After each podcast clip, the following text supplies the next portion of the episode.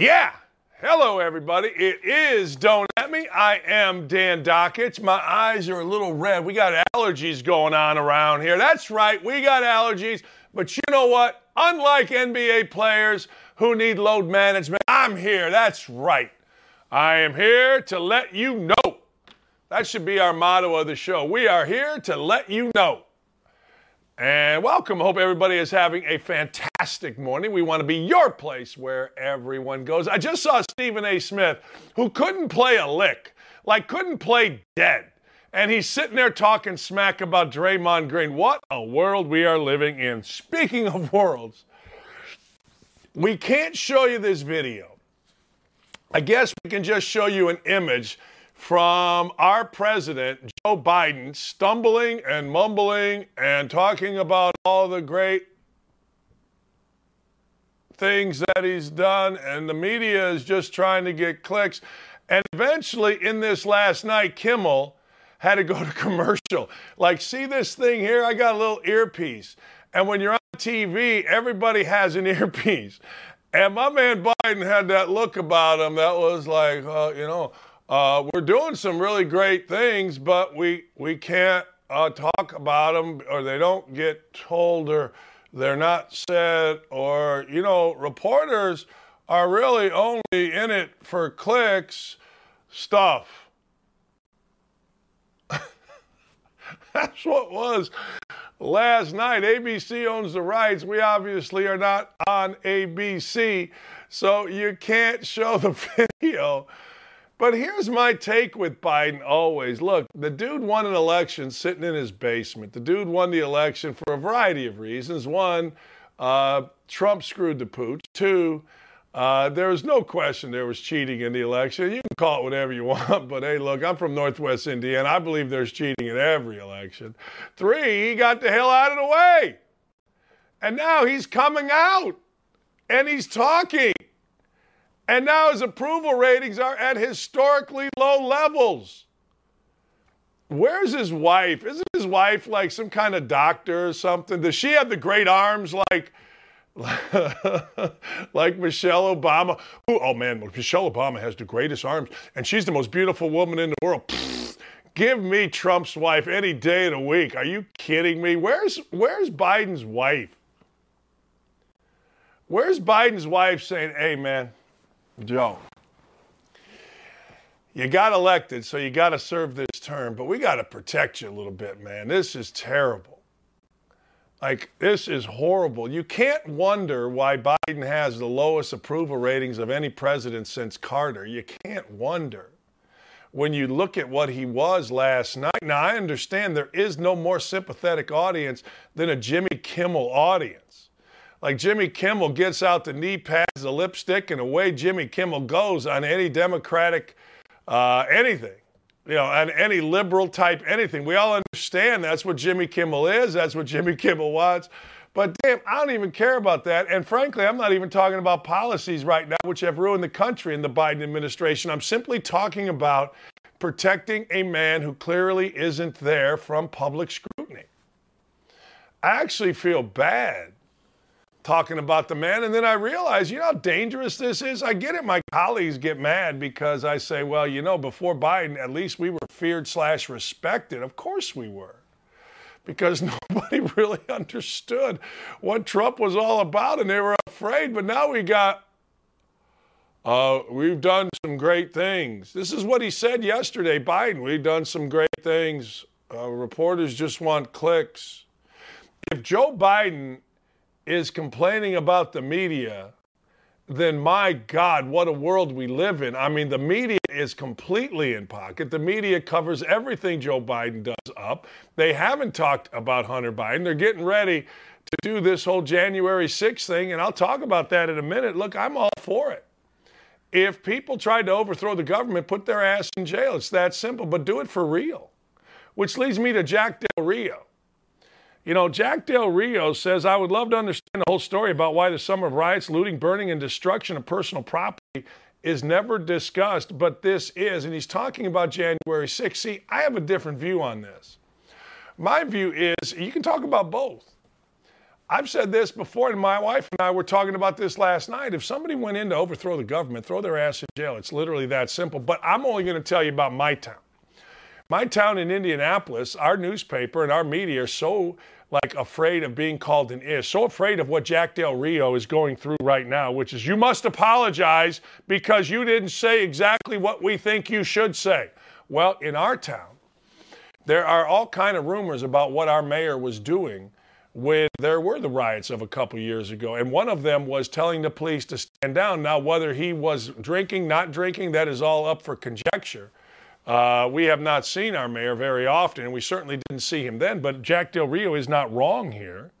Uh, livelihoods were destroyed, personal property was destroyed. Uh, our downtown has not recovered. Now, I don't know about anybody else's downtown, but I do know this. You can certainly investigate and criticize both. I mean, it's not a one stop shop. It's not like, hey, we can only talk about January 6th, but we can't talk about what happened downtown. And any reasonable person, black or white, will tell you that what happened, at least in downtown Indy, was inherently wrong. Here's where I got triggered on the whole thing. In fact, after one night of rioting, I went downtown. I gave people that were cleaning up water. I bought water. I bought food from Potbellies. My kids came down and we helped with the cleanup. What got me going was a white dude tearing off a street sign. The street sign was broke. It was one of those big street sign with a metal pole, no parking or whatever, and he fired it right through Harry and Izzy's front window.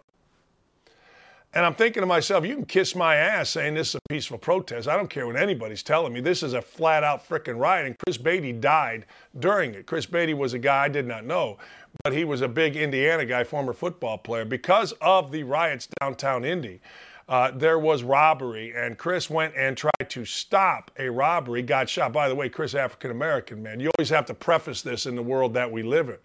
But Jack Del Rio, uh, maybe I guess you might have to apologize for saying dust up, but any reasonable person, I don't care what Brian Mitchell, uh, former Redskin player, said on his radio show about Del Rio being wrong and blah, blah, blah, blah, blah. He's undisciplined for saying the bull crap. They should investigate what the hell went on in downtown Indy. They should investigate what happened on January 6th, but do it honestly. Just do it honestly. I mean, if you go to Glenn Beck, there's a dude there that's been in jail for 13 months who literally says, anyway, we'll see, he walked right through the Capitol being let in by the police. Do it honestly.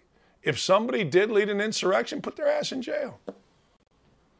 If somebody is guilty of trying to overthrow the government, put their ass in jail. If somebody is guilty of destroying property downtown Indianapolis or in your city, put their ass in jail. Don't be afraid. Don't be afraid of any type of backlash. What's backlash? It lasts one day and then people move on to something else. But Jack Del Rio, in my opinion, if, if African American players don't want to play for him, that's on them, not him. Because anybody reasonable would say, hey, look, we can investigate both. And if you don't like the word dust up, what can I tell you? Not everybody speaks the language you want. Okay? Not everybody speaks how you want. Okay, he screwed that up, I guess. I don't know. But who cares whether he screwed a word up? But I live in a world where I don't know. We seem to pay. I pay a blank ton of taxes. You're t- and I live in the city of Indianapolis. You're telling me we can't investigate what the hell happened downtown Indy two years ago, and we can't investigate what happened in in Washington D.C. December sixth, and get justice for both. A lot of people did lose their businesses downtown Indy, still have. You walk downtown Indy, we've tricked you. I've told you this before. We tricked you during the NCAA tournament two years ago. People say, wow, downtown Indy's come back. I said, look at the actual stores. The actual stores are just paintings in the front. They're not actual. They're not actual stores. Downtown Indy's a mess. Period. And uh, in my world, would love to understand the whole story. All right. Why the summer of riots, looting, burning, and destruction of personal property is never discussed. I would like to know that too, at least in my town. Maybe not in your town, but in my town. And you can do both. At least in my world, you can do both. Maybe not in yours. Maybe in your world, you only have to do one thing. Or maybe in your world, you're so afraid because uh, African Americans will be mad at you for investigating. Not the ones that I know. The ones that I know are like, hey, man, I'm all for protests. And I've told you about this many, many times. I'm all for protests, all for it. Love a protest. But I ain't for looting. I'm not. And I'm not for a carte blanche for a destruction of property. I'm just tired of everybody apologizing. You know, Brian Mitchell's mad. Some defensive back is mad. Tough. Grow the hell up. If you want to be equal, if we all want to be equal, then treat each other equal. People are going to have different opinions. It's just that simple. Uh, the Houston Texans are in a bit of a, a, crapper right now. The Houston Texans will be apparently named in the lawsuit along with Watson as a defendant. This is what I've been saying to you. Like when I tell you something, it's usually pretty spot on. What I've been telling you is this is only growing. The reason this is growing is because the New York Times posted an article where a lot of the activity, or at minimum, some of the activity of Deshaun Watson with his masseuse, 66 and all, happened in hotel rooms provided by the Texans. Non disclosure agreements were provided by the Texans. Deshaun Watson said, Hey, uh, I'll pay you but you got to sign this NDA, non disclosure agreement. This, that was provided by the Texans. So, guess what happens? The Texans are now going to be added as a defendant. All right? This again, I feel like a broken record every damn day. This again is a problem for the Browns who thought, oh man, I'm going to close my eyes, I'm going to put the covers over my head, and it'll all go away, mommy. It ain't all going away, mommy. It's getting bigger and bigger and bigger. I've been involved in these. I know the deal. I'll never forget when the idiot professors are, you know, were coming at me. I'm like, oh, this gonna get bad. This gonna get bad. Well, it never really got bad. It got actually funny, but it did get more popular and it grew, and that's exactly what's happening here. The New York Times article was very damning, and people that actually pay attention to the New York Times, well, one of them is the defendant's lawyer, Rusty Hardin, who said, Oh, by the way, you all the Texans are going to now be a defendant. Here's the deal, man. Here's the deal, though. How does this play out? What's the end game here? Yes, they closed their eyes. Yes, the Browns gave them $230 million. Yes, Stefanski and Berry, the coach and the general manager, got on stage. And yes, they acted like this guy was just going to play. Well, guess what? Mandatory training camp or OTAs starts next week. I'm guessing Deshaun Watson's going to be there. Well, they say 75% of success in life is just showing up, so I'm guessing Deshaun Watson is going to show up. Why not? This is not getting better for anybody, uh, except I believe it is getting better for the plaintiffs. Is that right? The plaintiffs? Yeah. The plaintiffs are like, look, this is growing. I think it is going to be very interesting what happens here. I do. I think it's going to be fascinating. On the good news in football, particularly if your name is Cooper Kupp, on the good news in football, guess what? Cooper Kupp signed him a big old extension, man. Cooper Kupp, I don't know how he does it. Well, he does it with a ton of hard work. He does it by being uh, I don't know, a guy that has a chip on his shoulder. But Cooper Kupp, to me, he's the most important non quarterback in the NFL. Like, we have a good running back here. His name is Jonathan Taylor. My boys in Tennessee have a really good running back. His name is Derrick Henry, and both are very good. But in the world that we live in, in the world that is going on right now, wide receiver, oh man, how important is wide receiver? Oh, Cooper Kupp, 116 catches. Man, come on. Cooper Kupp, I got to tell you. No, no, no. No, no, no, no, no. 1,947 yards, 19 touchdowns. And you know what he does? All the little bloggers that are two minutes out of college say, well, you know, he stretches the field.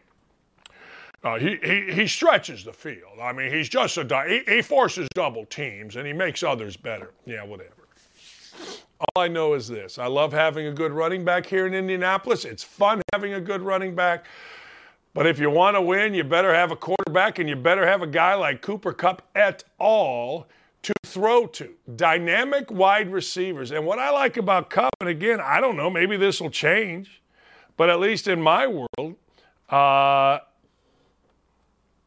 is Cooper Kupp a diva yet? Is Cooper Kupp a jackass yet? I mean, look, if you're going to be a big time wide receiver, somebody better tell Cooper Kupp that you got to be a jackass. Somebody tell Cooper Kupp you got to lose your mind on a sideline. Somebody tell Cooper Kupp you got to dye your hair. Somebody tell Cooper Kupp you got to, well, don't show up at camp. Somebody tell Cooper Kupp how to act like a big time wide receiver because right now, just putting your nose to the grindstone, signing your deal, getting to camp just doesn't seem to be the wide receiver way. Does it? I mean, come on. Cooper Kupp, act like a damn wide receiver. Start becoming a pain in the ass. Give me the damn ball. Yell at Donovan, uh, Donovan, whatever the hell his name is. Not Donovan Mitchell. Who the hell's Donovan? McNabb. Yell at McNabb. Dance on the cowboy. Late in the game, do the Randy Moss. Go out for a pass and then walk back as the clock ticks and you lose. DK Metcalf, don't show it. Come on, Cooper Kupp. Be a damn wide receiver. Start acting like it. You're the best wide receiver in the world. 145 catches, 1,947 yards, 16 touchdowns, led the league in receiving, the triple crown of receiving yards, touchdowns, and receptions. And yet, he's not acting like a jackass. I got to go to the beard on this one. And when I go to the beard, you guys know I'm doing some thinking, some serious thinking. About time you started acting like a jackass, Cooper Kupp. It's what you're supposed to do. There was a day, ladies and gentlemen, when the Indianapolis Star was an unbelievable newspaper. There was a day when they had three people Mark Alesia, Tim Evans, and Maria Kwiatkowski. All three of them, when they investigated you, you had a serious problem. Somebody reached out to Maria Kwiatkowski with information on the United States Gymnastics Organization about abuses by a maniacal, jackass, ridiculous doctor named Larry Nassar. Maria, Tim, and Mark then started investigating. USA Gymnastics was located right here in Indianapolis. Turns out Larry Nassar is one of the worst dudes ever. Turns out Larry Nassar, for years, with the support of USA Gymnastics, with the support of other physicians, uh, was abusing young gymnastics gals in his own sick, twisted way. It's a story that has many tentacles. Like Larry Nassar was doing the same thing at Michigan State. But you got to understand the big timeness of Michigan State relative to the media in East Lansing. None of these young ladies that were abused at Michigan State could go to the press at East Lansing because every single writer, every single broadcaster in East Lansing was in pocket with Michigan State. Why? Well, because they had to be. Why? For access. And this is the problem with big sports college towns. Like when I was at Indiana, when Coach Knight was being a jackass, you think anybody would have ran to columnist Bob Hammel? Bob Hammel would have ran right to Coach Knight. Same thing with all these little punks that are writers at Michigan State for Michigan State in East Lansing. They're just punks that are in pocket. So these young ladies reached out to the Indy Star, Maria Kwiatkowski, Tim Evans, and Mark Alesia. And the Indy Star delivered big time. The Indy Star delivered with a series of articles, damning articles, explosive articles that expose the USA Gymnastics and Larry Nassar and Michigan State for what they were enablers of one of the worst abuse cases ever, if not the biggest abuse case ever. And the three of them were relentless. The three of them were what journalists actually are supposed to be. They were relentless in their pursuit of this to get victims satisfaction. Well, subsequent to that, different organizations, including USA Gymnastics, didn't really support this. They lied, they tried to cover. The women then went, uh, excuse me, everything went then to the court cases. Everything went went to court cases, it went to the justice system. And the women, while they got, while they got a settlement, realized, wait a second, our only opportunity for justice here was to go and be number one, be very, very vocal on what they were doing, and number two, trust the justice system, including the FBI. Well, guess what? Didn't really work out that way. In fact, didn't really work out that way even a little bit. It worked out to where these women, including Simone Biles, Ellie, Ra- uh, Biles, Aly Raisman, and others, hundred in all, got no satisfaction from the FBI, got no satisfaction from the justice system, felt, system, felt like they were not protected. So now they're asking for a billion dollars from the FBI. And you know what? I don't blame them. I don't blame them one bit. One thing I have learned, and I think you all have learned, and I think if anybody's listened to my show for any length of time, you understand when I say, look, there's always a backstory. I don't care what story it is, there's always a backstory. And the easiest thing to do is to say, hey, these women are after money. And I call BS on that. I've had a lot of people, as I've watched Twitter, say, well, you know, ladies, how much is enough? You know how much is enough? Never enough in my opinion, when you read what these women went through, when you read of the abuses, when you read of the cover ups, when you read of the lack of satisfaction from our own judicial system, from our own law enforcement organizations, the Department of Justice, the FBI, it's horrible. It is absolutely horrible. So while I don't condone Simone Biles and what she did in the Olympics by walking out, hey, I don't even care about that. This is much bigger. This is much bigger. Uh, Simone Biles and Aly Raisman and the rest of these ladies want to hold the FBI accountable. Maggie Nichols, a national champion gymnast at Oklahoma, says it's time for the FBI to be held accountable. The FBI has six months to res- respond to this. There are over 90 clients. Um, we shall see what happens. What they say is this if the FBI had simply done its job, Nassar would have been stopped before he ever had a chance to abuse hundreds of girls, including me, said Samantha Roy, a former Michigan gymnast. Whew, man. This started in 2015, and you know what I admire about these women? It ain't going away. It ain't going away. I'm especially sorry that there were people at the FBI who had their own chance to stop this monster back in 2015 and they failed, and that's unexcusable. She recalled uh, Jenna Maroney, uh, not Jenna Maroney, Kayla Maroney, said that she recalled dead silence when she talked to FBI agents about Nassar. Now, my problem is, why we defend this guy? I live by the mirror, man. I've done some jacked up things, and the mirror sometimes doesn't look very good. But if you've got a monster and you've got all these women coming to you, how do you just simply ignore it? Particularly when your job is to protect, particularly when you are sworn to protect. I'll never understand it. I'll never understand it. But you know what? It is what it is. Director Wray admitted the FBI completely failed in their duties to protect these survivors. He essentially closed the door to a court fight. A settlement makes legal sense, but it also makes good moral sense. We'll see what happens. Michigan State University, which was also accused of mischances over years to stop Nassar, agreed to pay 500 million to more than 300 women and girls who were assaulted by him.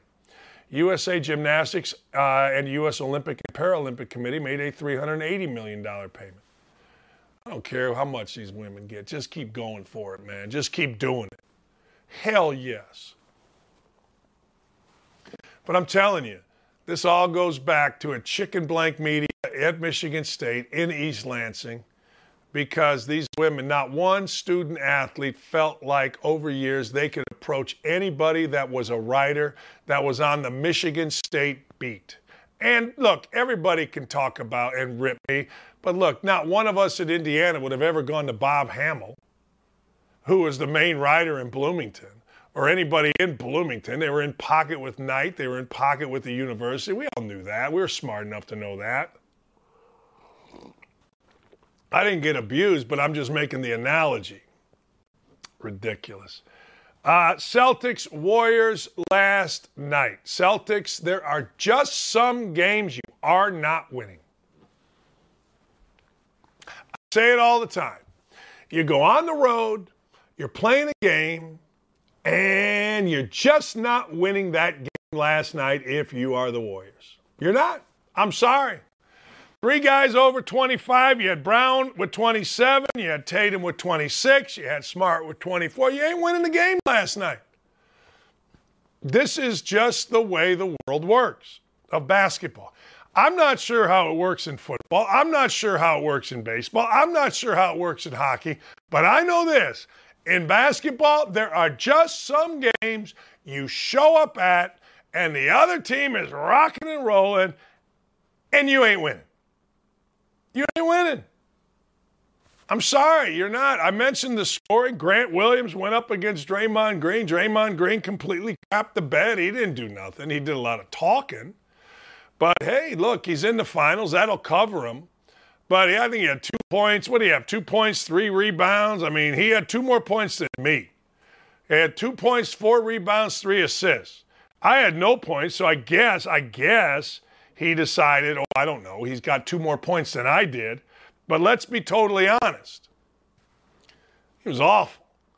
But again, 116 to 110. I'm just telling you, you looked at that game last night, you watched the first half, and you're like, nah.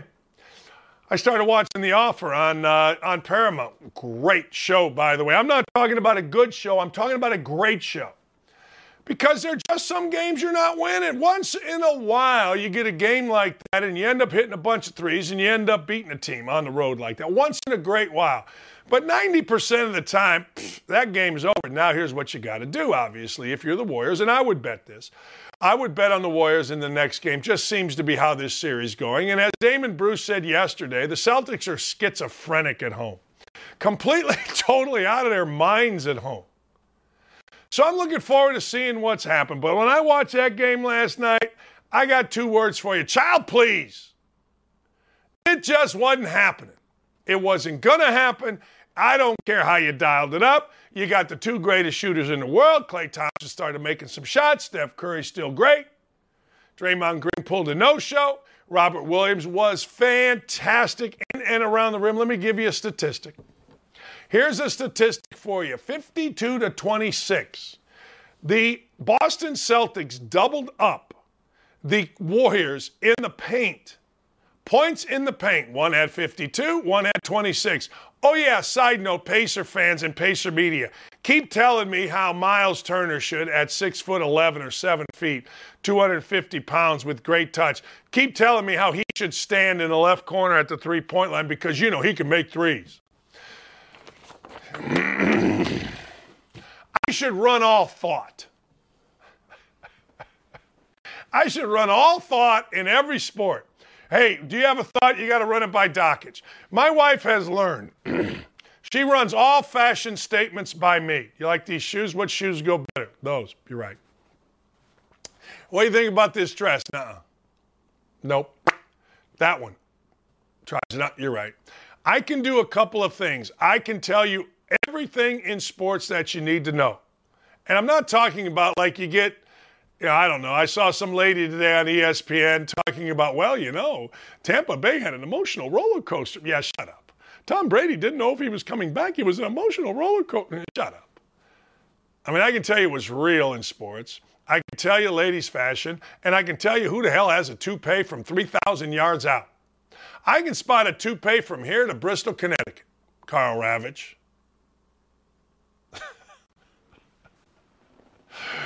oh, I love doing this show. That's right. I got hammer time coming up. Yeah.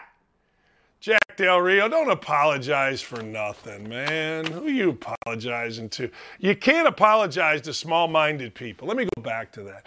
Oh, man, the players are mad because you said you should look at nine, or uh, you should look at the, the riots. Well, according to me in Indianapolis, you're damn right you should look at the riots. Don't give in to idiots. Don't give in to people that might think you're right. Stop it. Stop it. They should absolutely look into riots, Del Rio. They should also look into if there is insurrection. Fine, do them both. I got no problem. All right, it's hammer time, ladies and gentlemen. When we come back, smartest man in the world, Jason Hammer, is going to join us from WIBC right here in Indianapolis. You do not want to miss this. Go right now, tell your friends, retweet the show. Let's go, YouTube chat. Make yourself useful. I give you good entertainment every day. Make yourself useful. We'll be back with hammer time. Man, I'm fired up. Sack the hell up and don't go anywhere. Don't at me. We'll be right back after this. It's hammer time. Go hammer, go hammer, go hammer. All right. Jason Hammer at Jason Allen Hammer. Great listen. WIBC.com right here in Indianapolis, 93.1. Just go to wherever you stream whatever it is that you stream. All right, HT, I got to read you something. Last night, Jolton Joe Biden was on Kimmel. I didn't watch it, but I saw the the clip of this bumbling, stumbling. Well, you know, he was bitching about the media, if you can believe it. But Michael Spencer says, Are you sure this wasn't a skit? I mean, the guy playing a bumbling old fool as president was way overacting. Nobody would believe somebody like that would ever be the leader of the free world. I'm telling you, HT, his wife, his doctors got to protect this man. He cannot be allowed out in public, baby. He almost took dive number two on the stairs of Air Force One, flying out to go do the interview with Jimmy Kimmel. And yes, I said the word again. He almost fell again because we've all seen that one first awful experience where the stairs got him one, two, three different times. This time he catches himself, but there was still a little bit of a stumble there. So we've kind of reached this point in our society right now where you look at the two biggest antagonists of our president. It's not Putin, it's not President Xi, it's the teleprompter and the stairs. You know, I feel bad because I'm I'm headed towards that. I'm headed towards dementia. I am. But when you are, I don't know, when you're the president and you're totally incapable of putting together a sentence, I don't feel bad. I don't I don't feel bad about you know, number one, I guess making fun and number 2, can somebody help this man? Can somebody anybody? Yeah, Dr. Jill needs to come in right now and throw the towel. Uh, we saw a late towel throw in Rocky Four, and it didn't work out real well. Somebody needs to throw the damn towel right now. But I'm with you. I don't feel bad because listen, this guy is being put out there. His wife is putting him out there. His inner circle is putting him out there. And even when he was in his right mind, Joe Biden was not a good guy. Joe Biden has always been one of these fake tough guys. Think back to just a couple of years ago. This tells you how far he's fallen uh, from the mental cycle in just a couple of years. We're just two years removed from him challenging people to push up contests out on the campaign trail, threatening to take Donald Trump behind the schoolhouse and whip his ass and beat the hell out of him, calling a voter fat. This guy's never been a good guy. He's always been a fake tough guy. You can look back at the corn pop story as, proof of that. But now he's losing a little zip on his fastball, and I'm supposed to feel bad for him. Think about all the things that were said about Donald Trump, right? Now, some of it was warranted. I'm not going to lie, some of it was warranted. But you're going to give this guy a pass just because he's old? No. Shame on Jill Biden. Shame on his inner circle. But if you're asking me if I feel bad for the the rotten bastard, no. He's always been horrible. I agree with that. He's always been horrible, and he's always been a bit of a racist. I mean, I, you know, and I don't know if y'all can be a bit of a racist. All right, what are you making a prime time? Not that you know, I'm a little bit pregnant. I'm a little bit bald. you know what I mean? I don't know. hey, hey, HT, we got prime time. Uh, January 6th insurrection hearings. Your thoughts? Coach, you couldn't get me to watch this thing tonight if Kate Upton popped out of my TV only wearing dental floss and a Dorito and passing out $100 bills. Nobody outside of Washington, D.C., and the people that just wake up every day hating Donald Trump, nobody gives a damn about this right now. Of all the things you could have a prime time congressional hearing on gas prices, gun safety, uh, what's going on with the economy, border, pick a topic.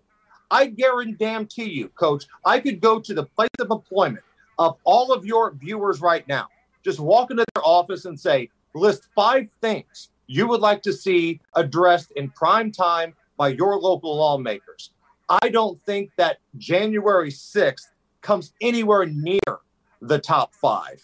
And the fact that they hired a producer, an ABC News producer to put this thing on, tells you that the information itself isn't enough to captivate America. This is going to be a big nothing burger. If you're expecting a smoking gun to tie Donald Trump to organizing this whole thing as this big pre planned event, you're going to be disappointed. If that's what you're waiting for, you're going to get Geraldo Rivera opening up Al Capone's vaults tonight. Now, the questions that I want to have answered are what happened to all of these pipe bombs that were allegedly set to go off? Why did Kamala Harris lie about her location? Why did the FBI uh, go so long and have such little to give us? They keep telling us this is the biggest FBI investigation in the history of ever. Okay, what do you have to show for it? If you have to hire a producer to make it good television, you've got nothing. And most of the people in this country understand that what happened in the summer of 2020, the summer of love, in pretty much every major city in this country is just as bad, if not worse, than what took place on January 6th. But because it happened in their neighborhood, because this happened with Washington lawmakers directly involved, they're going to make this the worst thing that's ever happened.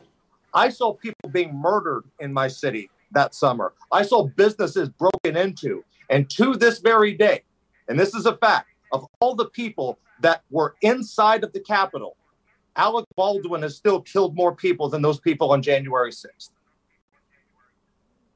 You know, I talked about that earlier. I, I, I talked about I, I got no problem uh, investigating both. I don't. I, I'm no. Hey, look, if somebody tried to overthrow the government, put their ass in jail, but do it honestly. Right.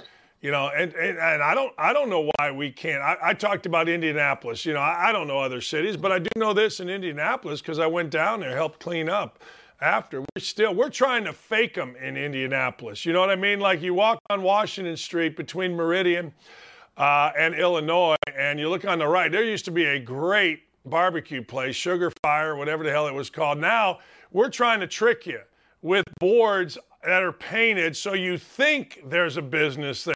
We haven't come back, and I'm cool with investigating both. Hey, if somebody did uh, try to overthrow the government, throw their ass in jail. If somebody did burn a burn a business down in downtown Indy or LA or New York, put their ass in jail. It ain't that hard to me. I'm with you. I agree 100%.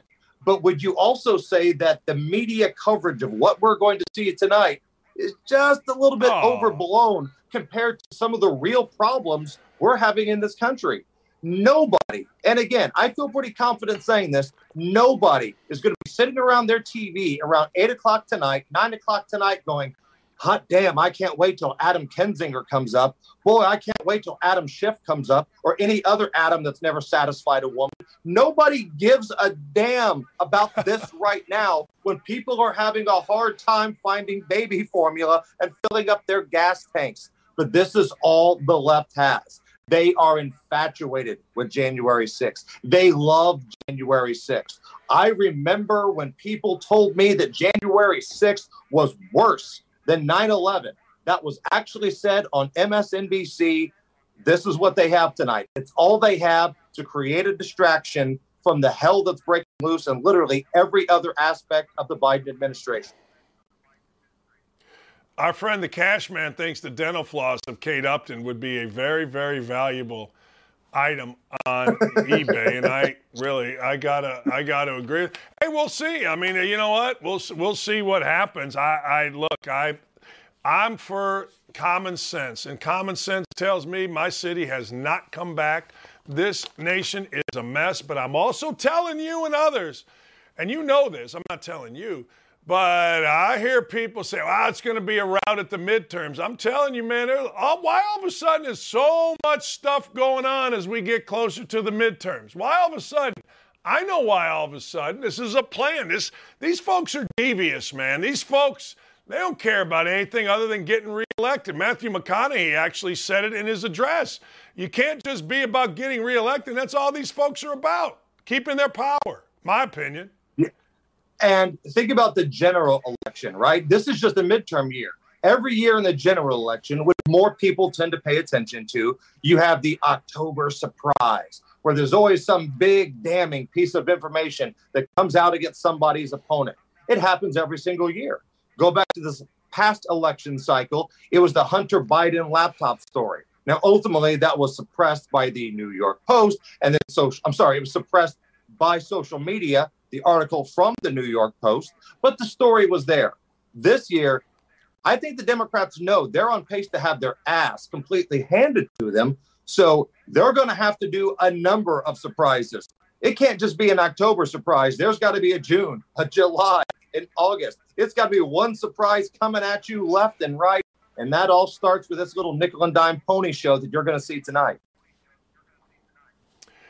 You know, the New York Times didn't cover very hard, very much at all. In fact, they've covered a lot of things, including what's going to happen tonight on television. There is a guy that got out of his car with a gun at the house of Judge Kavanaugh and admitted that he wanted to, quote, give his life purpose by killing a sitting Supreme Court judge, Hammer Time. What the hell are we doing here? I wish Brett Kavanaugh would have shot him. Could you imagine the liberal heads spinning around if Brett Kavanaugh walks up there in his bathrobe and he's got a beer in his hand and a shotgun in the other one and he unloads on this piece of crap? I would have absolutely loved it and applauded him for it. He would have had every right to do it. The fact that this story hasn't been talked about is staggering to me. This is a Supreme Court justice who had in essence, an assassination attempt on his life because somebody leaked a document inside the Supreme Court. How do we not know who the leaker is yet? Why do we not know these things? How come we don't have a list for Ghislaine Maxwell and Epstein? Why do we not know who the leaker is? And again, we're going to have primetime coverage of this show tonight about January 6th. I'm not saying that January 6th, you know, was a good day. Don't get it twisted. Anybody that broke into the Capitol, stole something, I hope you get prosecuted to the full ex- extent of the law. I'm not going to cry about it. But look at what's happening in real life. Most of America knows what's real life, and an assassination attempt on a Supreme Court justice that's barely being covered, people are going to remember that. Voters are starting to catch on the public is not as stupid as the Democratic Party wants them to believe. These are things that voters are going to remember. And again, I'm glad that these justices now have round the clock security, but this is a dangerous, dangerous time. Because let's say this lunatic is a suicide bomber and he gets close to the house and he blows himself up before he gets shot and killed. Hell starts breaking loose. Maybe something happens to Judge Kavanaugh. Well, he gets what he wants. Joe Biden then has to replace Justice Kavanaugh. You've got a guy losing his life.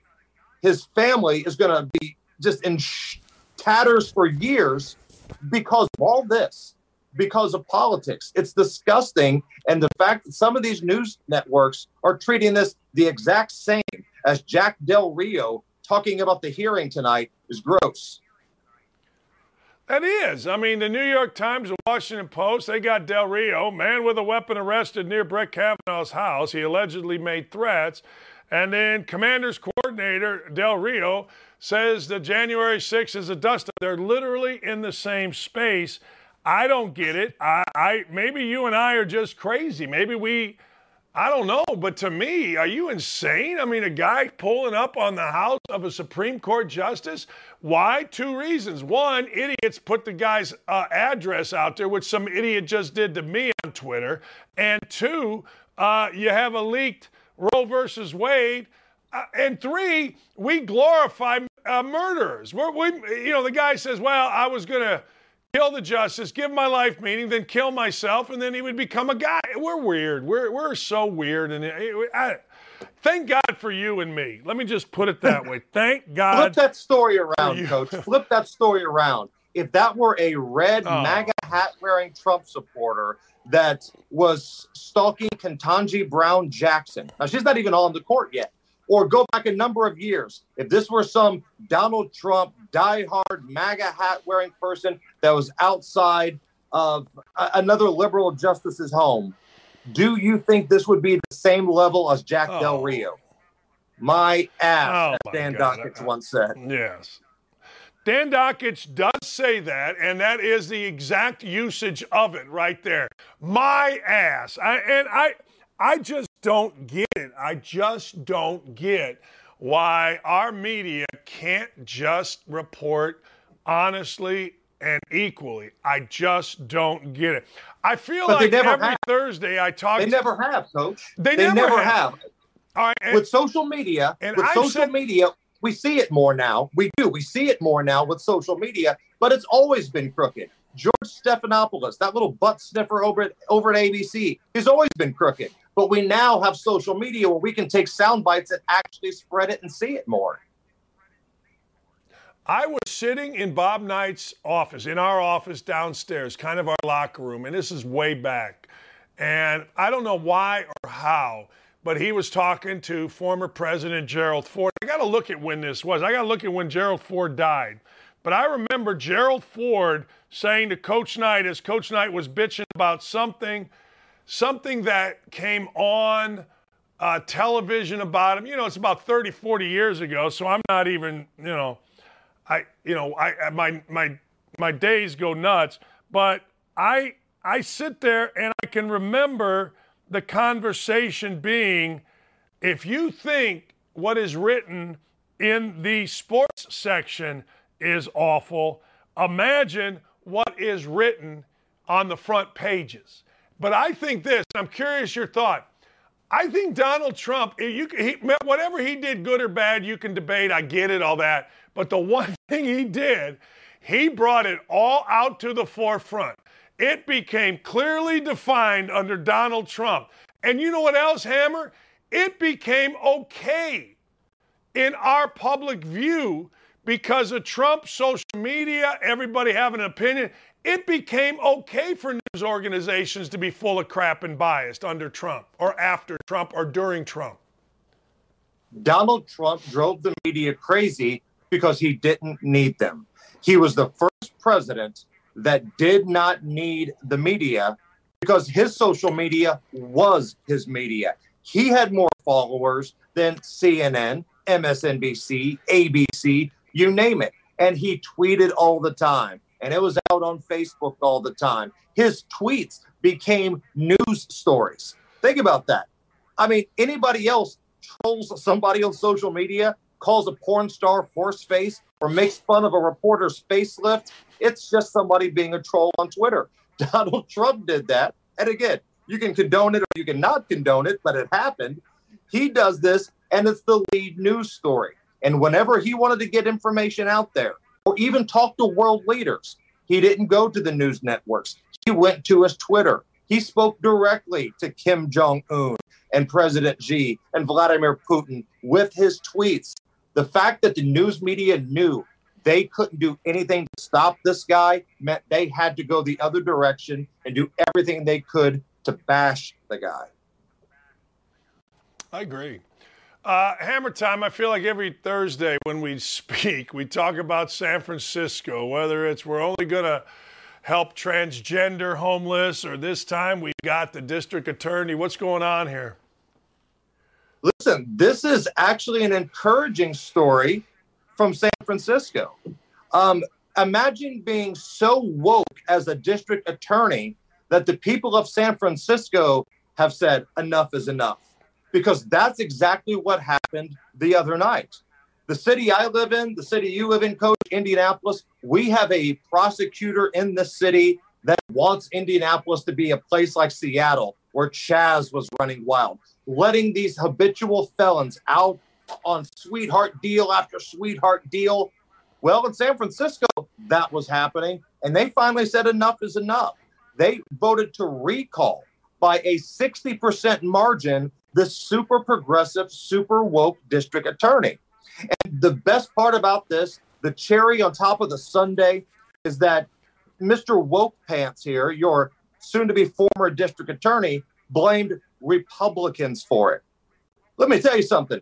If the five people that are actually Republicans, and that's maybe being generous in San Francisco, were able to pull this off, that's a miracle. There's a better chance of Mike Pence walking in a pride march than finding a Republican in San Francisco. He was voted out by his own party. It was Democrats that voted this guy out. It wasn't Republicans because there aren't any in San Francisco. And I'm hopeful and I'm optimistic that this message is going to reverberate throughout the country. We're already hearing now that Los Angeles, they're probably next up to have a recall with their woke district attorney that refuses to put habitual bad guys in jail. I would love to see in Indianapolis, which is a very blue, dark blue city in a red state, uh, when they go to the polls in November, make that same decision. You've got options. You can still vote Democrat, but be tired of bullcrap. I do think there's a lot of Democrats who feel that way. Not every Democrat is a radical. Not every Democrat is a defund the police. Let's just put some detention bracelets on bad guy Democrat. No, I think the adults in the room are starting to realize when you just start listening to the squad members, when you start looking at social media, bad things happen because it's not real life. Yeah, you know, I, I always say this, and I think you say this too. Real life, you know, in real life, people are pretty empathetic to one another. In real life, people don't want to be afraid. People, eh, I think everybody, if you put them out there and said, all right, we're going to take violent criminals, slap an ankle bracelet on them, and let them out. I think 99.9% of people that have a brain would say, yeah, I don't want that.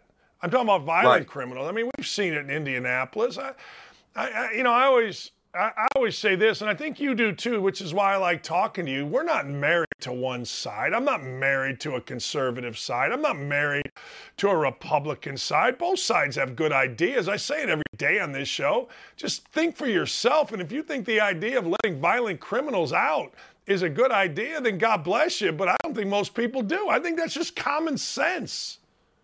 You could get 10 people that voted for Joe Biden 10 people that vote for Donald Trump, get them in the room. And I think you would find a consensus of saying, do you think somebody that has had 20 felonies should be locked behind bars? Most people would say yes. And I use that example because here in Indianapolis, a guy with 23 plus felonies was out on the street and fired a shot. This past week, uh, there was a guy that only spent eight days in jail, eight days after an assault at his place of employment, grand theft auto, and reckless driving. Eight days, 30 days later, he murders somebody. These are the stories that are happening all over this country when you have woke, Soros funded, if you want to call them that, uh, prosecutors and DAs. And I think even Democrats are saying, you know what? We can disagree on policy. We can have conversations about bail reform and prison reform, but habitual bad guys need to be locked up.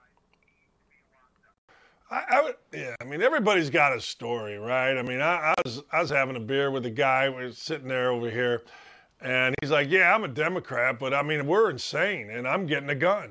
You know, I mean, I mean you know, uh, whatever. Uh, I talked about this earlier, and I am all for this. I, I, hope they get a billion. I hope they get whatever. But USA Gymnastics, uh, the gymnasts are suing the FBI over Nassar. I hope the gymnasts get a billion plus. I hope they get whatever they can get. That's the way I look at it.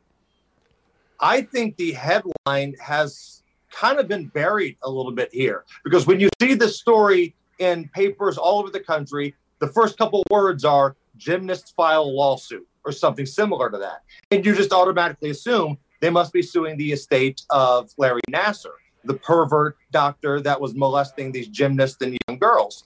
But they're suing the FBI.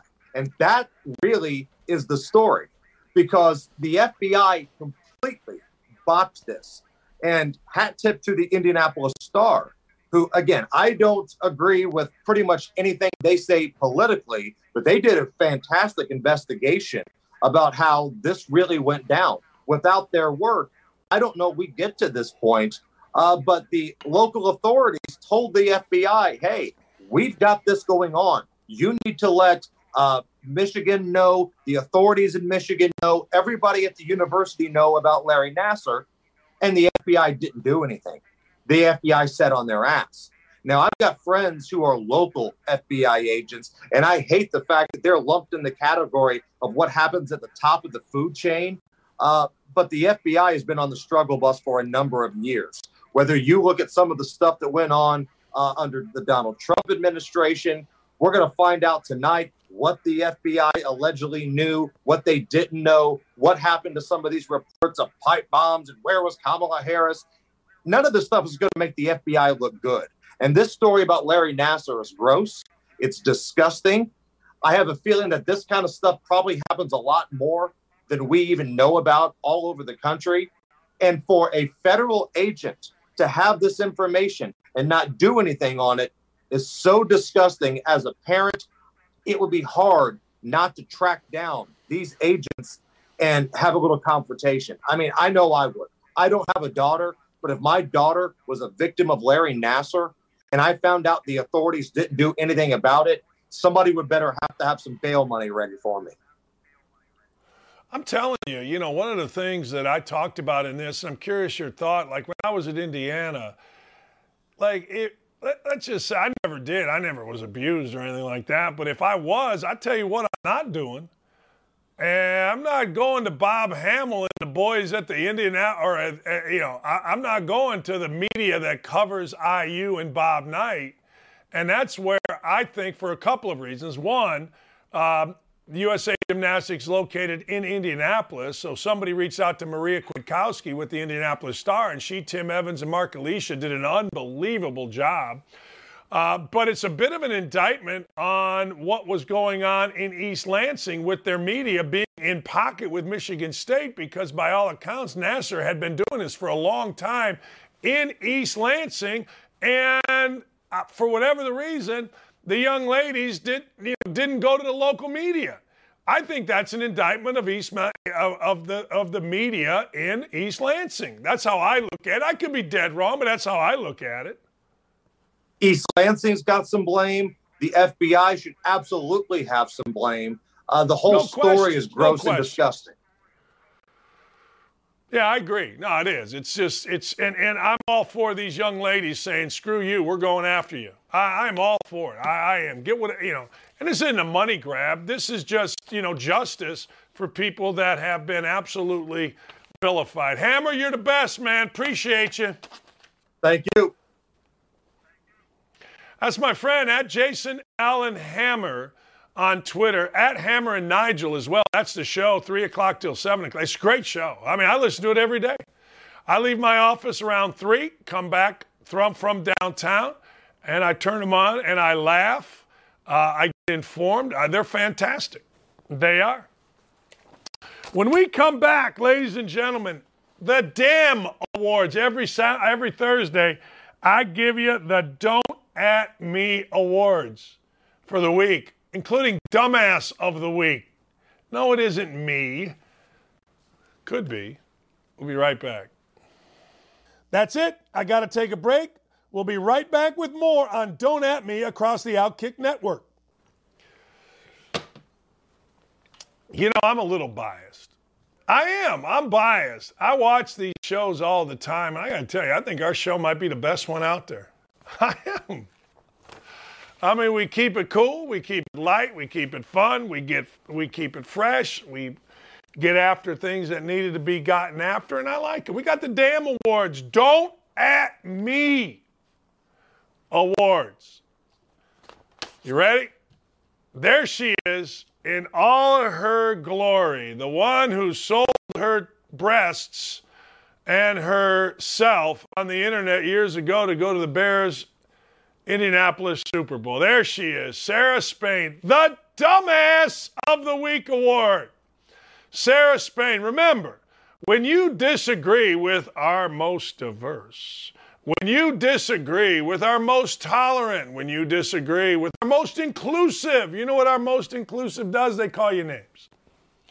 And this complete idiot who I've known forever, I'll never forget going to the Bears 30 for 30 and it was a special premiere. She was there, and she, you know, everybody's actually dressing like a human being. She just showed up looking, I don't even know. Or you can't talk about someone's look. No, you can when everybody has enough sense to dress for an occasion and one idiot doesn't. Well, I hate this. I hate giving this fool, uh, this intolerant boob, no pun intended, more, I don't know, attention. Her show is awful. You don't even know where she has a show. She is completely out of her frickin' mind and she's just horrible. But she is the dumbass of the week award. A couple guys, maybe five on the, what was it, the Tampa Bay Rays said, look, I'm not putting a pride sticker on my uniform, on my purse, citing religious reasons. This genius, of course, said, well, that's all crap. You're hiding behind religious reasons, and you are, quote, a bigot for doing that. We throw that word around, particularly white men and white women. They throw that word around. They don't know their ass from third base. Bigot, racist, that's all white people want to do. I mean, she thinks she's getting over and she thinks she's becoming something. I'll give ESPN credit. ESPN uh, basically removed the video of her dumbass saying that on Around the Horn. They basically made it impossible for you to find. Now, I know how this works at ESPN. They, first off, if it were me, they would probably take me off stuff. But since it's a woman who is on their side, their side being a woke, ridiculous side, they probably said, hey, look, be careful. And they had a couple PR guys said, we're not, just not going to talk about this. This will go away. And it will. But then she'll say something else completely dumbass. She's not even interesting dumbass.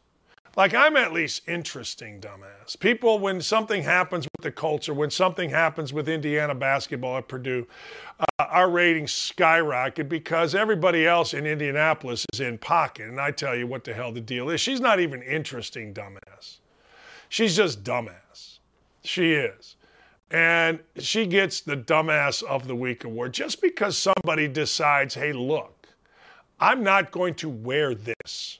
I'm not comfortable wearing this. They actually don't even have to give an answer.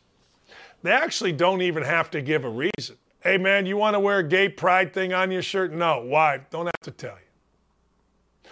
But they were good enough. And the guys that didn't wear it were very, very articulate in their reasons. We're not looking down on anybody. We just don't feel comfortable. And everybody has the right to do that. Everybody does. And I get it. Dumbasses like this have the right to do that as well. So there you go. They gave her a spot on the radio to cover their little diversity and ESPN's record of not being great to women. So they gave her a spot, the worst spot. Nobody listens at night to talk radio, seven o'clock to whatever. So they gave her a spot. She gives you nothing interesting. She has the job for one reason, and she's an idiot. So there you go.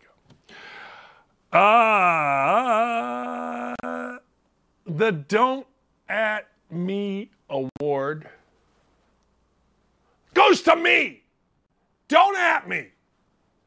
Don't at me about any of my takes. Don't I don't want to hear from you about my takes from certain individuals. There are certain dudes who have Twitter accounts just designed to come at me. I love it. Keep them coming. But don't at me, people. And if you do at me, be at least interesting. No, I am not Sarah Spain. I, no, I'm trying. I got a bad back right now from sitting in this chair, so don't at me. And I got a big golf outing this afternoon. But don't at me, people. It's my own award, and I'm giving it to me. If you want to at me, at least do me a favor. Make some common sense out of it. I got a guy that literally his entire and I'll give him some I'll give him some love here. All right. There are two guys. Guy, Larry Cowan. Every single tweet is about me. He's got like two followers. Two, it calls me double dumbass. I mean, I, I, I don't know what to tell you, but he and a guy named Rex Hampton, these, I don't even know if this is their real names. Who the hell knows? But don't at me, people. These guys come at me. I mean, this thing here, this guy's got 19 followers. First tweet, Dakich, Dakich, Dakich, Dakich, Dakich, Dakich, Dakich, Dakich, Dakich. I mean, it's insane. Don't at me, people. What? What'd I do? Oh, my dog pooped in the house. You guys like dogs.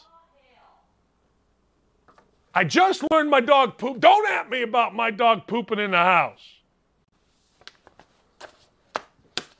I hate, I, I don't hate dogs, but okay. But don't at me about this. But I'm not the biggest dog guy. Why? My dog never poops in the house. My dog's been very good about it. My wife, the lovely Lee Ross Dakich, um, she has trained this dog, and now it poops in the house. Don't at me about it. Uh, how dumb can you be, award? How dumb can you be? Well, uh, Baker Mayfield gets that award. Baker Mayfield's going to make about $18 million, whether or not, yuck, whether or not he plays football or doesn't. So maybe he's not that dumb. But I look at the world differently. I look at the world like this. When I'm his age, I want to play. Yeah, money's great. Yeah, you're set for life. Yeah, it's generational. But I want to play. Like, he's a Heisman Trophy winner forever. He's got a statue at Oklahoma forever. I want to play. So why is he a dumbass? Well, he's a dumbass because, God, just show up. Well, what if he gets hurt? Well, I don't know. What if he gets hit by a bus? I don't know. You just show up. You just do. Look, Deshaun Watson just, its thing just keeps getting bigger. How dumb can you be not showing up? Now, look, the other day, both he and the Cleveland Browns decided it's in everyone's best interest to not have Baker Mayfield at camp. Why? How is it in either's interest? Watson, at least according to this dome, which I'm telling you, yeah, okay, I get one or two things where a coach might go. Jeff Brohm to Louisville. He'll end up there, by the way. But anyway, I may get a coaching hire wrong, but I don't get this kind of stuff wrong. Explain this to me. If I'm Baker Mayfield and I just want to sit, I don't know, on all my millions, then fine. But what are you going to do? You can play golf? Run around like Johnny Manziel? Hell, I saw Johnny Manziel in the locker room of the Butler National Country Club bragging about how he broke all his clubs on the 17th hole. That's great. But if you're Baker Mayfield, don't you want to prove to people, don't you want to prove to folks that, hey, look, I got all these commercials, I got all this hype, I'm a Heisman Trophy winner, I'm going to be a winning quarterback in the NFL. This is your opportunity. If you sit out a year or two, it ain't going to happen. And people say, well, his long term future is not with the Browns. Of course, it's not with the Browns. But his long term future is in the NFL, I think, because I'm not really sure that he's going to be on TV telling us all what to do. So his long term future could get jump started by guess what? Playing for the Browns while Deshaun Watson is injured. And how is this not good for the Browns? This is where I don't get the world of sports that we live in. I got Baker Mayfield, talented guy. I signed Jacoby Brissett, okay guy. I've got Deshaun Watson, may not play. Why isn't it good to have three really good quarterbacks? You want to cut him, cut him. But at least for the love of all things holy, get the guy into camp, make him earn his money. But that ain't the way the NFL works, man. I'm telling you right now, the world is starting to shift like the world is starting to shift where people like me or people like you can actually have an opinion and we're not going to get crushed for it. If we get crushed for it, at least in my world right now, I just go, oh, yeah, okay, great, whatever you want, man. I don't care. So Baker Mayfield, okay, he can go into camp. Wait, let me back up. The NFL has to, at some point, I'm telling you, the NBA may never, but the NFL has to, at some point, take their teams back. Stop kissing the ass of players. Stop worrying about the feelings of the quarterback and make a guy compete, particularly one that has 24 civil cases going, and you got a starting quarterback right here. It is stupid on all sides, but it's dumber for Mayfield. You can look at it from a financial step standpoint, or you can say he's going to get cut anyway, and maybe he is. But if I'm Mayfield, I got to at least fight. I got to at least fight. I do. I got to fight. I got to fight for my career. I got to fight to get on the court. Uh, Steve Kerr got his ass beat last night, and I don't like when the Golden State Warriors get beat, but it doesn't bother me when Steve Kerr gets beat. But can Steve Kerr just stop with that right there? The chin strap? Can he just stop with the mask around his neck when he talks to players? Can he just stop? Like, there isn't a media outlet in the world that's going to criticize him other than Outkick, other than my show or Clay show or Outkick 360 or Tomi Lahren. I mean, we're the only ones, or maybe the Blades, we're the only ones that are going to criticize this. But what is this? What, what is this? You know, it, it, maybe it's a good luck charm.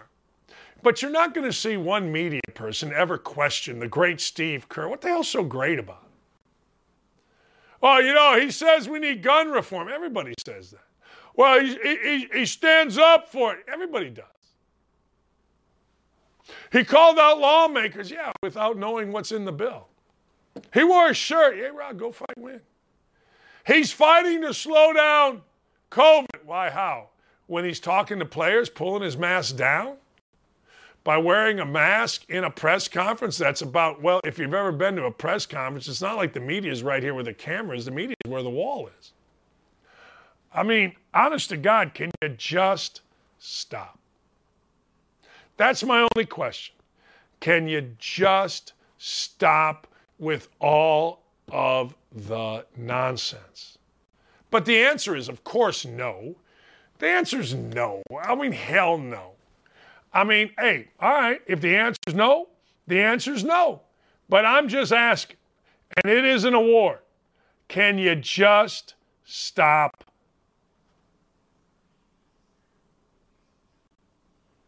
all I'm saying. Next award, and I'm going to get into the LIV and the PGA Tour here in a minute.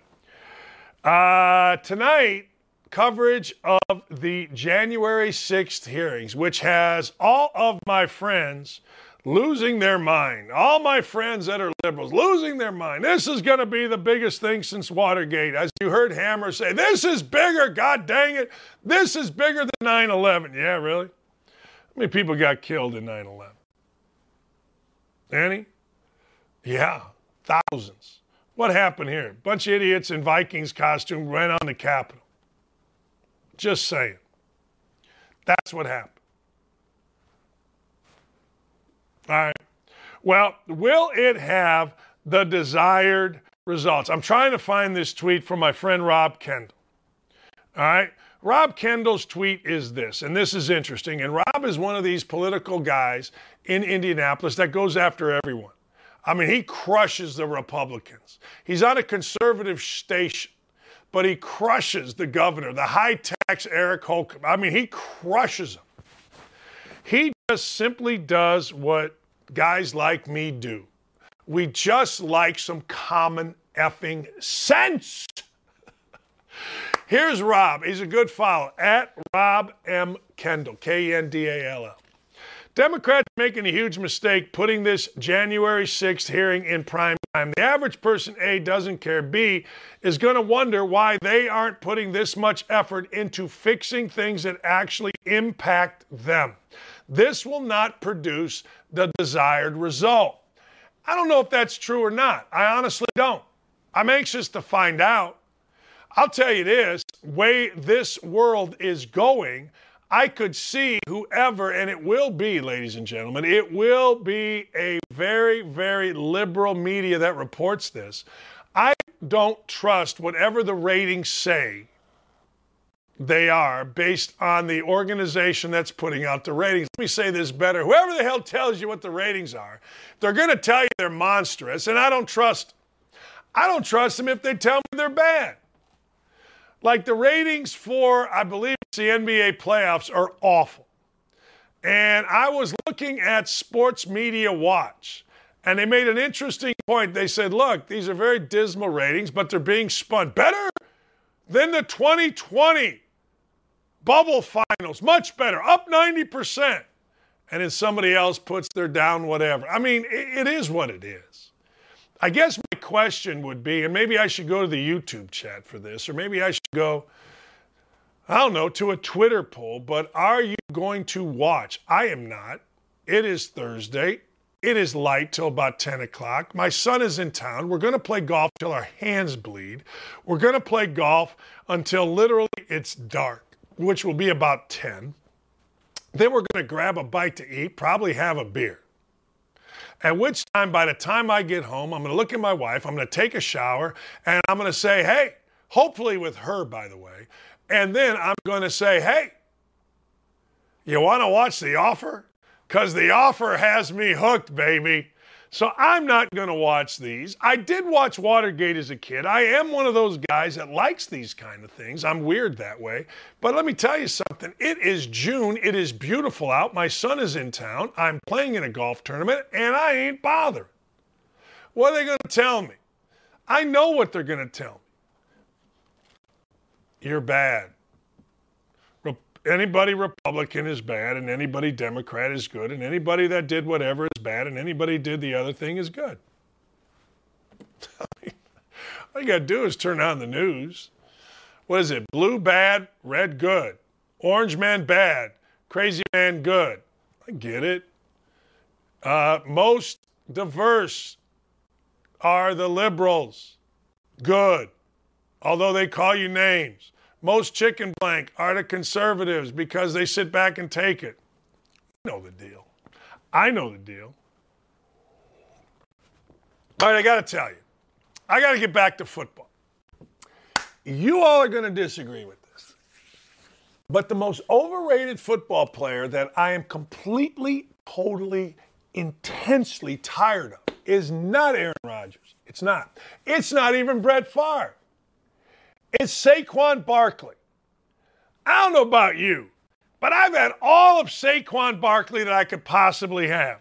At some point, Saquon Barkley has got to stop being in the news and start freaking playing. God dang, Saquon Barkley's healthy. I don't care. Saquon Barkley might be better this year. Are they going to trade Saquon Barkley? Let me give you his numbers. Uh, rushed for 593 yards, two touchdowns. I mean, year before he was hurt, rushed for 34 yards. tired of Saquon Barkley. He was good in 19, uh, 2018. He was good. Good for Saquon Barkley. I'm tired of Saquon Barkley. Man, I opened it up yesterday, and there it was. Saquon Barkley's healthy. He's never had anything remotely close to a playoff run. He's never been in our consciousness. Yet, honest to God, all I do is look at my phone or look at my Twitter and Saquon Barkley. I've had enough. I just had to say it. We've all had enough Aaron Rodgers. We've uh, Brett Favre, my God. LeBron James, stop it. You know, right now, you turn on your TV, there it is, ESPN. How will the Packers look without Davante Evans? Adams. That's Aaron Rodgers. I've had enough of Mike McCarthy. I got two words for Mike McCarthy win a freaking game. Maybe that's more than two words. I don't care. But you just get tired of certain people. Mike McCarthy, Seth Greenberg said it on one of my shows that I do. He goes, Man, Mike McCarthy hadn't coached a game in six months, and every day he's trying to get, or every day on our network, he's getting fired. Jeez. It is unfreaking believable. Uh, the PGA Tour has announced that it is suspending the 17 members who are uh, playing in the LIV Tour. That's cool. I don't blame you. The LIV Tour is saying, hey, y'all are vindictive, huh? Y'all are being a little bit vindictive. Well, what they're trying to do, frankly, is they are trying to protect their tour because the LIV Tour makes sense. Here is what the LIV Tour Golf said about the decision of the PGA Tour to suspend the 17 players. Today's announcement by the PGA Tour is vindictive. It deepens divide, the divide between the tour and its members. Yeah, I don't buy that. It's troubling that the tour, an organization dedicated to creating opportunities for golfers to play the game, is an entity blocking golfers for player. This certainly is not the last word on this topic. The era of free agency is beginning as we are proud to have a full field of players joining us in London and beyond. Here's the problem for the PGA Tour. At least for guys that are exempt in the majors, man, does this make sense? Honest to God, it makes total sense. I said it yesterday, I'll say it today. If you have an exemption into majors, this tour makes sense. It is guaranteed money. It is guaranteed huge money. If you win, it is guaranteed generational money. I mean, $4 million to me is generational money. It may not be to you.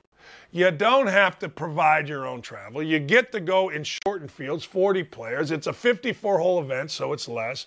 It is perfect to compete. Now, will it? Don't know. Where do you watch it on TV? I'll tell you in a little bit. But the truth of the matter is, it makes perfect sense for guys like Phil Mickelson. It makes perfect sense for a guy like Dustin Johnson. It makes perfect sense for the guys that went there. They're going to make more money. They can still play in the majors. And they have guaranteed money like other sports. It is interesting as hell.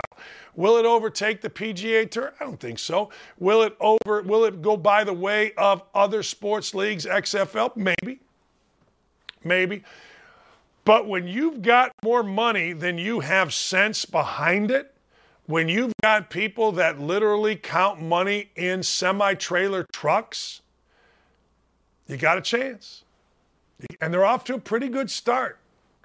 You know, Mickelson kind of took the bullet for everybody in this, right? Mickelson said the stuff. He took the bullet. He went away. Now he's coming back. And guys are now following because Mickelson kind of cleared the brush, and now these guys can walk through. You really haven't heard much criticism of these guys. I mean, you know, a column here, a column there, who cares? But you really haven't heard much criticism because I got to tell you, you drive a car, where's your oil from? Where's your gas from? I don't know, man. All I know is I don't blame either group. I don't blame the PGA Tour from being blanked off about it. And I don't blame the LIV Tour for responding the way they did to make themselves look like a victim. I don't blame players for going to the LIV Tour, and I don't blame players like Rory McIlroy being very vocal about those players leaving. I don't. And I think it's going to be, and if there hasn't already, there's going to be some uncomfortableness in locker rooms around the PGA Tour, but I bet less than you think. Because one of the things these guys are mostly going to say is, hey, man, pretty good move for you. I wish I could do it. You know, if you can't get into the majors and you are a golf nut, which 99% of these guys are, right? I mean, these guys are golf crazy dudes. And you can't get into the majors, eh, That's a pretty big price to pay to go play in the LIV Tour. Now you're asking me, why does Mickelson get in the majors? Well, I said this yesterday. The PGA is governed by the PGA of America, not the PGA Tour. The, the British Open is governed by the R&A, the Royal and Ancient, not the PGA Tour. The Masters is governed by Augusta National, by the, by the golf course, not the PGA Tour. And the U.S. Open is by the USAG, USGA, not the PGA Tour. So they don't have any governance over it. So if you are eligible, if you have earned the right to play in there, like Mickelson has, being a six time winner, well, guess what? You got the best of both worlds. You can go play and make your 200 million, and you can come back for the biggies. And eh, really, at this point, that's all. Interesting question, though, by the Cashman. Would, if Tiger Woods had gone to the LIV Tour, would the PGA Tour have suspended these guys? That, my friends, is an interesting question. That is something that needs to be discussed. All right, we come back. Uh, we're just chatting. Yeah, we got a segment called Just Chatting. I'll read some tweets. If you want to get on Twitter, let me know. I'll read some tweets. We'll get into some stuff, including what the Angels are trying to do. But first, you know me, man. I have to go potty. Man, I'm fired up. Sack the hell up and don't go anywhere. Don't at me. We'll be right back after this. Hey, welcome back. What other show does the host run out to go to the bathroom and do it? You get my reaction of a dog my dog taking a dump right on the car- carpet here. I'm telling you, I watch all these shows. I think this may be the greatest show ever. And I'm being serious. I am. All right, hey, we're just chatting. Just us girls sitting around having a chat. Let's have a chat. All right, hey, look, a man was arrested near Brett Kavanaugh's house after he he uh, after members of the Supreme Court's addresses were leaked. You know, I had a guy the other day, and this is dangerous. I had a guy the other day uh, on Twitter who didn't like me.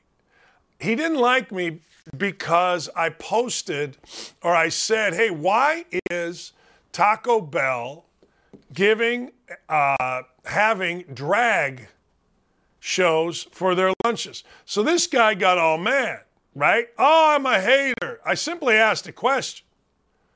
I legitimately asked a question. So this guy decided that it was a good idea that he put out my address and phone number. Now, he didn't get the phone numbers right, but can you imagine what if something happens at my house? Like, what if something happens? This guy, and the guy says, Yeah, I got Dakich's address from Twitter. Can you imagine? And of course, the guy that put it out is a chicken blank guy. He said, Well, I bought tickets to this show that I'm doing to tell you how much I don't like you. Hey, look, pal, I know how much you don't like me. You put my entire family in jeopardy by tweeting out my home address. So I get how much you don't like me. Like, you know, I got a family. Right now at my house, I got a wife, I got a son, I got a stepdaughter, I got a daughter that comes home, I got a stepson that comes home. I got a family. And this guy, because he didn't like the question that I asked, which was, hey, look, what was Taco Bell, I'm like Joe Biden right now. What was Taco Bell's intent on having drag brunches? Oh, you're a hater of LGBTQ. No, I'm not. I just asked a question. So, this guy, I want you to know if something happens to my family, I'm going to hold this guy personally accountable. And I'm going to find him. Somebody comes to my house. I've had things mailed to my house. I've had a bag of penises mailed to my house. I had a hate mail mailed to my house numerous times. You know, I know you can find my address, but this guy right here, this guy publishing my address, I would hold personally accountable, and I hope the governor, or I hope the uh, police would as well. And the same thing, if I am in charge of the investigation on Kavanaugh, tell you what I'm doing. I'm going back on Twitter to every single person that posted the address of Judge Kavanaugh, and I'm arresting them. Now, I'm going to put them in cuffs. I'm going to slam their head against the top of the police car, throw their ass in the back of the police car, take them down to jail, put them in a cell, put them in a cell with some angry guys, and let them figure it out. Let him post bail. Let him get out. That's what I'm doing. You don't like it? Tough. You think that's wrong? Good. I think it's wrong that we do that. I think it's wrong that you put a guy's entire family in jeopardy by posting his address. So some guy from California, some 26 year old from California, takes a cab to his house with a backpack full of guns, sees a couple Secret Service guys out front, turns and walks down the street. Next thing you know, he's arrested and he says, Yeah, I was going to kill Kavanaugh because I want meaning to my life.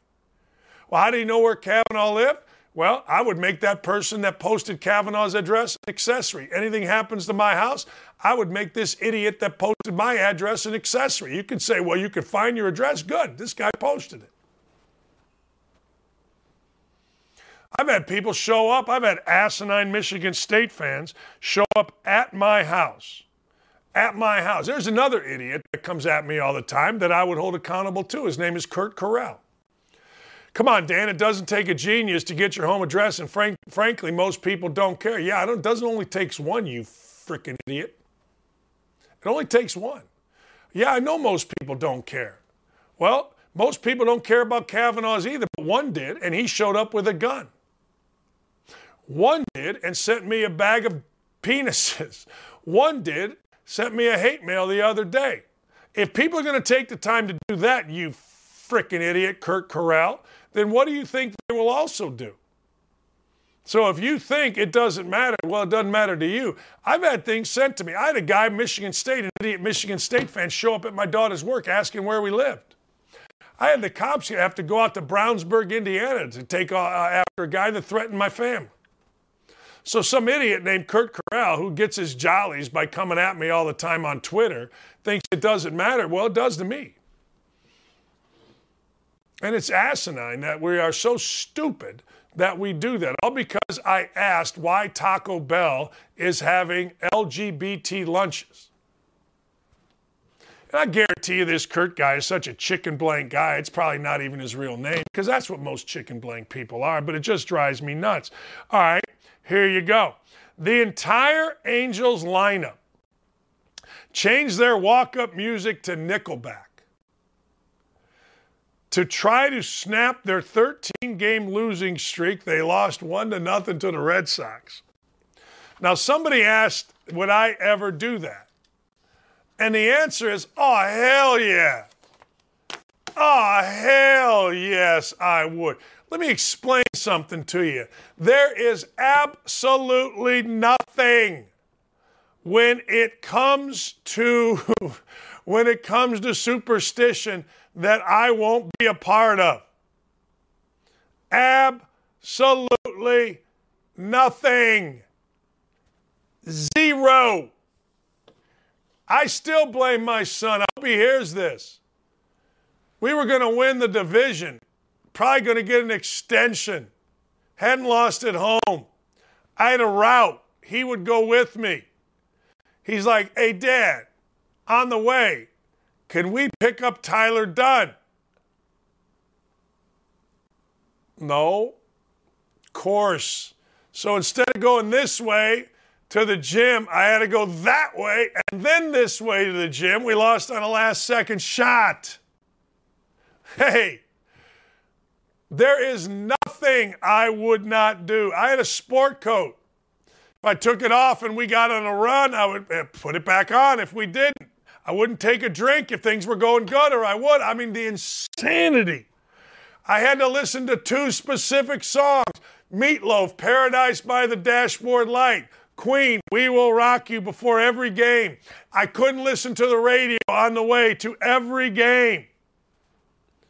Because, and today I'm going to do it, because if I listen to the radio when I'm playing, the song would get in my head. It still does. My wife will tell you every day I wake up with a song.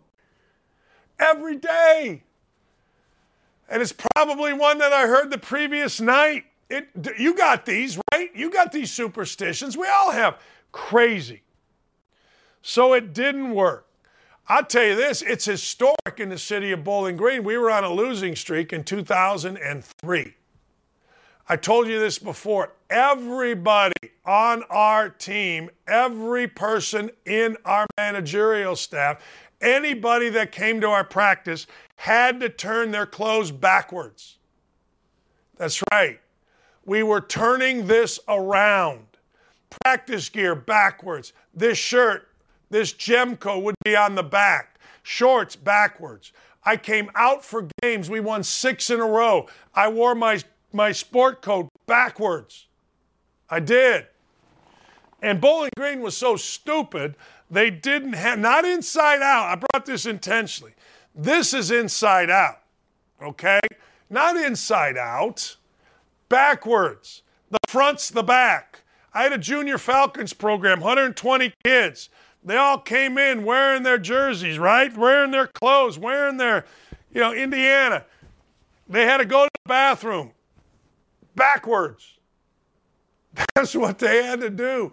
We won six in a row. It saved the season. J.D. Campbell, who's now the sports information director at Indiana, how it happened was we're riding back from getting our ass kicked at Kent State. And I'm like, we got to turn this around. He goes, well, let's literally turn it around. I go, what are you talking about? Everything backwards. And then it started. Kids backwards, right? Backwards. What I'm talking about.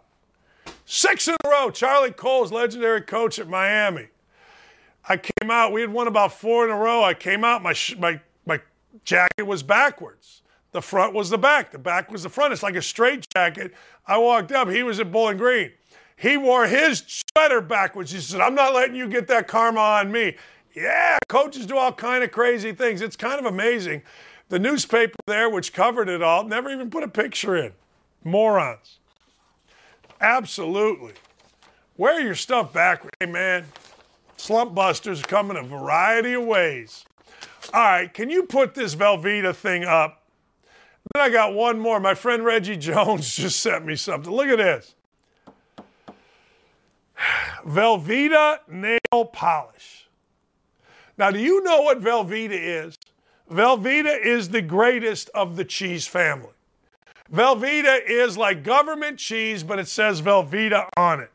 Velveeta is freaking awesome. Living La Vida Loca. Velveeta cheese. See, what you got to have when you have the big slab of Velveeta cheese, your dad or mom probably had it. You got to get this cheese slicer. It's a little string uh, with a little handle, and you can slice the Velveeta. Well, listen to this new nail polish leaves your nails smelling like melted cheese. Now, let me ask you a question. I don't know the answer to this, but can you a- answer this question for me? Does melted cheese smell really good? Like yesterday, Lee and I were outside, and my neighbor was grilling hamburgers, and they were doing it on a charcoal grill, right? And that smelled really good. Like, I wouldn't mind having, you know, I go get a pedicure. I wouldn't mind having my feet. And if one of the things was, hey, do you want the hamburger on a grill smell on your feet or on your nails? Yeah. Yeah, I do. But melted cheese, here's what's going on here. Velveeta has teamed up with Nails Inc. to produce cheese scented nail polish. The collection includes a two pack of red and yellow nail polish so you can make it look like Velveeta is dripping from your fingernails. If you look closely at the picture, that's what you're supposed to see. You see the red there? And then look at the pinky finger. I think it's the pinky finger. Let's see. One, two, three. Yeah, it's the pinky finger. See how there's a little bit of red, then there's a drop of yellow, then red, and then at the end of it is the yellow. You know what that is? That's Velveeta dripping off your fingertips. Man, they also come with stickers. So if you don't trust, you know, you or your friends doing your nails, you can get stickers. Now, the one problem is nobody's been able to determine how long the smell lasts. All right. Uh, as an added bonus, the yellow nail polish matches perfectly with the new, brand new collaboration we just learned about Wu Tang Clan Crocs. All right. There you go. World is weird. Like I said, hey, look, there's some great smells. I came home the other day. Lee was cooking ribs, bacon ribs, actually. She had ribs going. She had put them on the grill. Now she's putting them in the oven or vice versa. I can't remember. But I got to tell you, the house when I came home smelled so good. It smelled so freaking good. I wouldn't mind that, smelling that. Dane Fife, the legendary college basketball coach, uh, sent me some cologne because he walked up to me before I get. I go, Dane, man, you smell really good. Wow. So he sent me it. Uh, did you see this last night? Since it's just us ladies chatting, the Warriors complained about the hoop height in Boston before the NBA Finals in Game 3. Turned out it was two inches too high. This actually happened to me. Stan Joplin, who was a really good coach at Toledo. So when we played at Bowling Green, we had what I called the glove. The glove was the second half rim, and it was a little bit bent and it was bouncy. In fact, the great Bonzi Wells made a shot that bounced like seven times on the rim.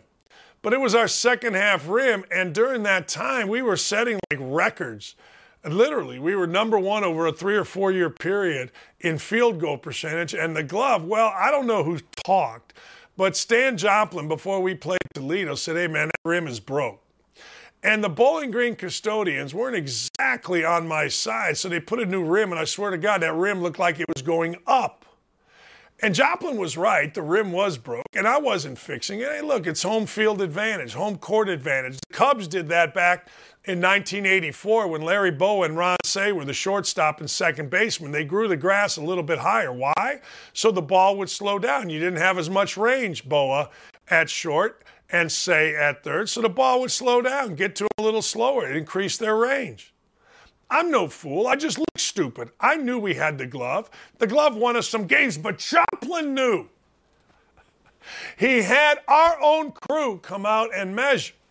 First, the referees measured, and then uh, our crew came out and they put a rim, and I swear to God, it looked like it was going that high. Because when a rim is like this, like this, even or lower, like that, and then you add one that's probably right, it looks like it's going straight up, and there is a mental block. But the Warriors said, hey, look, these rims are too high.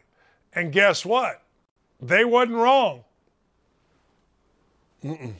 Wasn't wrong at all. So last night, they had to check the rims. They did. And guess what? They were too high. Two inches too high. And you know, dumbass media guys go, oh, it's unbelievable. Unbelievable how, how tuned in players are. Let me tell you something. I was in sixth grade and I could tell you when rims were too high. Every, if you play basketball enough, you know when rims are even too high or too low. I mean, let's be honest. We love playing at Gary West Side because the rims were way too low. All right, just stop. But it is amazing. You think about these gyms and you think about, wait a second. What? What? That's intentional. That's Red Auerbach stuff. All right, let's talk about a little bit of gambling over the weekend. First and foremost, I right now am going to take the Warriors both on the money line where I get plus 150. I'm going to take the Warriors to win the game in Boston. I just am. And I'm taking four points. You want to give me four points on a comeback game after a loss? Look, I don't care. Both Boston and the Warriors have not lost a game after losing a game. There have been between the two no two game losing streaks, and I don't anticipate it starting now. I think the Warriors are going to win outright. So I'm taking the 150, which basically means if I bet $100, I get 250 back. The 100 that I bet and the 150 that I win. Uh, if I want to take the Warriors plus four, which I think is always a good move, then I got to bet $110 to get 210 back. Meaning if they lose, I lose 110. If they win, I win my 100 back plus 90. Basically how it goes. So, that's number 1. That's for this weekend. I just don't think the Warriors are going to lose two games in a row. I just think, hey, look, this game, that game, was just one of those games last night where the Warriors just weren't going to win. Sometimes, ladies and gentlemen, sometimes you get in a game on the road against a good team and you ain't winning. Sorry to say, but you're just not. You think you are, you want to, you act like you are, but you're not doing it. Just not. Thursday. Thursdays are interesting in Major League Baseball, aren't they? Thursdays are somewhat fascinating. It's getaway day. And I don't have the numbers for this, but I do know this. After one of the worst starts ever in baseball, the Cincinnati Reds have gotten pretty good the Cincinnati Reds are actually playing baseball like big leaguers should play baseball. And today, actually, it's at 12:30. The Cincinnati Reds are taking on the Diamondbacks. Now you say to me that's a game I don't care about. But you know this. You know what games you don't care about? They still make you some money. They still, by the time four o'clock runs around, you're going to start out the weekend because, of course, the weekend starts on Thursday, baby. You're going to start the weekend and your toes are going to be tapping because you're going to make some damn scratch.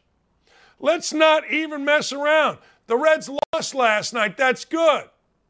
You got getaway day. The Diamondbacks are going to the ballpark. Their bags are packed. They're ready to ski daddle. They're ready to get out of here, and they're not very good anyway. The Reds have actually won 20 of their first 56 games. That's horrible. But they're better. They've won like 19 of their last 16. They're like 19 and 16. I think they started out 1 and 20. They've got a pitcher on the mound who stinks. That's all right. It's getaway day, baby. You got Zach Davies, who is a soft tossing lefty, or maybe he's a soft tossing righty, I don't care, against Tyler Mahle, who stinks. Somehow, some way, the Reds are the favorite. I'm taking them. I'm taking them. The truth of the matter is, the Diamondbacks aren't that bad on the road. They're 13 and 50. For a bad team, that means they are 14 and 16 at home. They're just a mediocre team. I'm taking the Reds today.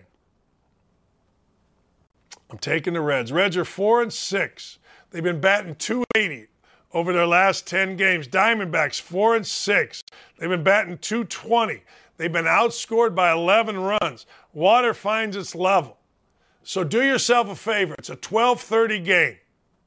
Put a lot of money on the Reds. And don't at me if it doesn't work out, ladies and gentlemen. Don't. Don't at me. All right? I told you, uh, like this guy, when I see you at the fan cave, I'm going to tell you I don't like you. This is the idiot.